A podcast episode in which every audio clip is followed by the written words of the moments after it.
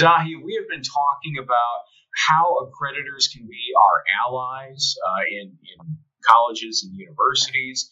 So, in our last episode, we talked about how it can be quality assurance for our teaching and learning and what we do with our students. But really, if you zoom out, accreditation is also sort of this quality assurance that our, our colleges and universities are operating the way that they should be. Right, right. Because because it all starts from the question of what are they what are we there uh, for, right? It's that teaching and learning, right? Uh, so then everything that we do should be wrapped around that and should be in service of that. We shouldn't just be a real estate uh, location and a uh, business and transaction location. Our major aim is the growth of our society and the growth of our learners.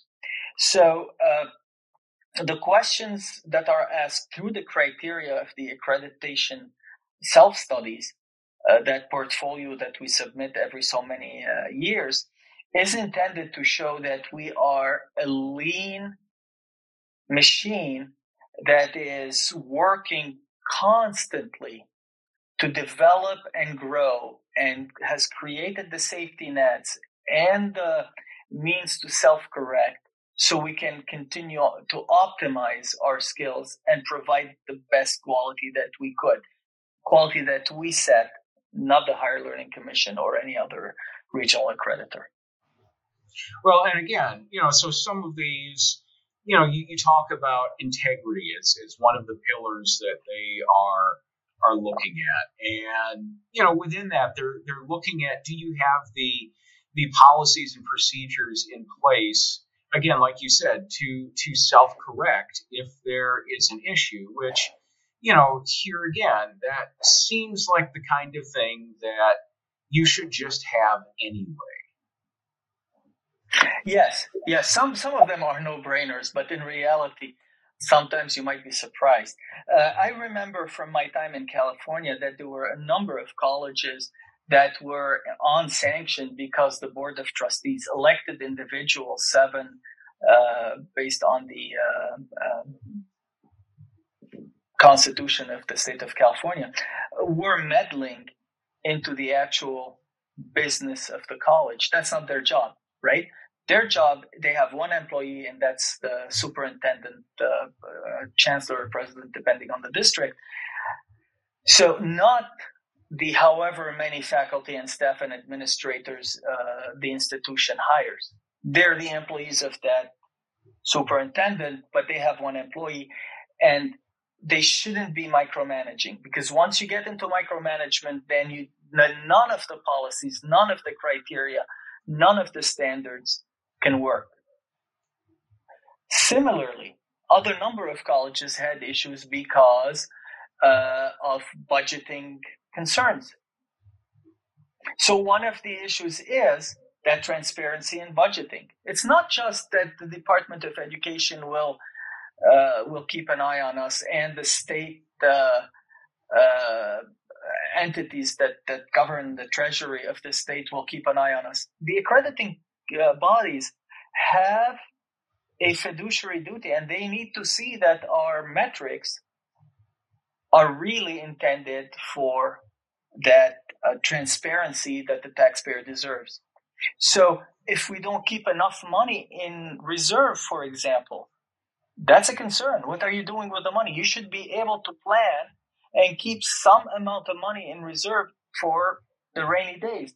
But if in if on the other end you're not spending enough money to support your mission and you're shoveling it into that reserve, that's also a concern, right? Because why is money being given to you is the question. Yeah, and you know, one of the, the parts of this too is, you know, talking about that planning and talking about, you know, what what the future looks like and, and how you are going to remain uh, cutting edge because you know as you referenced in the the first uh, episode when we started talking about this that you know if we're teaching like we did yesterday we're robbing people of tomorrow so you know, what are you doing institutionally to always keep moving forward? And, you know, how are you putting resources behind that? Uh, are you doing the kinds of things that you're making sure that your faculty and staff, for example, can get professional development that they need? Uh, you know, beyond maybe the absolute bare minimum standards. Uh, you know, we may have people that that need to maintain certain certifications, for example. Um, that should just be a given. But what are we doing to grow our faculty and staff, make them uh, be better? Uh, because at the end of the day, too, that creates a more attractive institution overall. Uh, in in not only recruiting students and bringing people in, but you know you're, you're doing good for your community and institutionally. Uh, when you do have an opening, um, your institution can be a lot more attractive if if you have somebody that comes in knowing that they're going to be given an opportunity to continue to grow. Absolutely.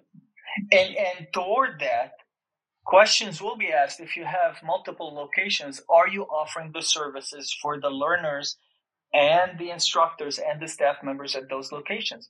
Are you offering library services? Are you offering tutoring services? Are you offering professional development for those people at the various locations?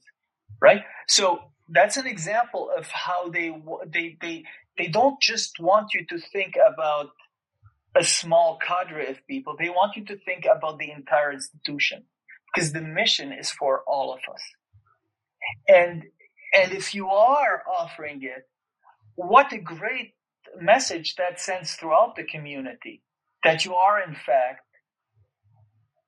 on point with your mission and you are the real hero in terms of a fiduciary uh, of the uh, trust as well as the monies of your constituents. Yeah, and um, you know, certainly you look at uh, like community colleges, especially where there is that tax levy that goes along with that, and um, yeah.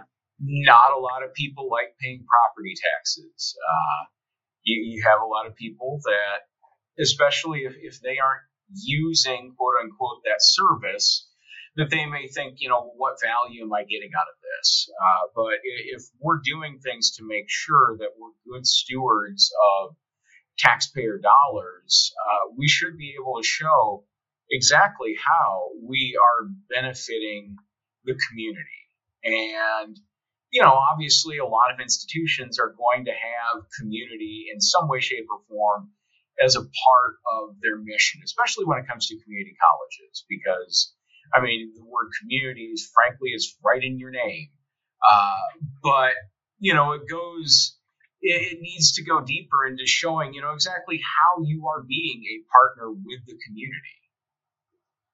Yes, uh, I can't think of a week, and you probably can uh, can say the same thing. When we don't get an employer asking us for uh, students, right? it could be we hear a lot from retirees oh we don't care about k-12 or community colleges because we're done with it and our kids are done. Where are we still investing in it? Well i'm sorry to say it like that but do you want that nursing assistant that nurse that physical therapy assistant do you want that uh, that individual who's going to be a police officer who's going to take care of you and the firefighter and the paramedic well they're all coming out of institutions predominantly two year institutions and they're taking care of you me and everybody else. So uh, for those who say i don't want to be taxed for this and this is not an ideological standpoint it is a very narrow perspective that we are not helping with. And again accreditation provides us with a tool to show the world to teach our taxpayers the value of their investment and how it's being returned to them, not just dollars and cents, but in terms of our growth to meet their expectations. So, we've been talking about why accreditors should be our allies in higher education. Specifically, today, we've been talking about uh, quality assurance overall for our institutions. If you enjoy topics like this, be sure and subscribe to our channel here on YouTube. Ring that bell down below. You'll get notified when we post new content. And of course, you can find Let's Talk Ed on all of your favorite podcasting platforms as well. So for Dr. Zahi Atallah, I'm Chris Forde. We'll see you next time right here on Let's Talk Ed.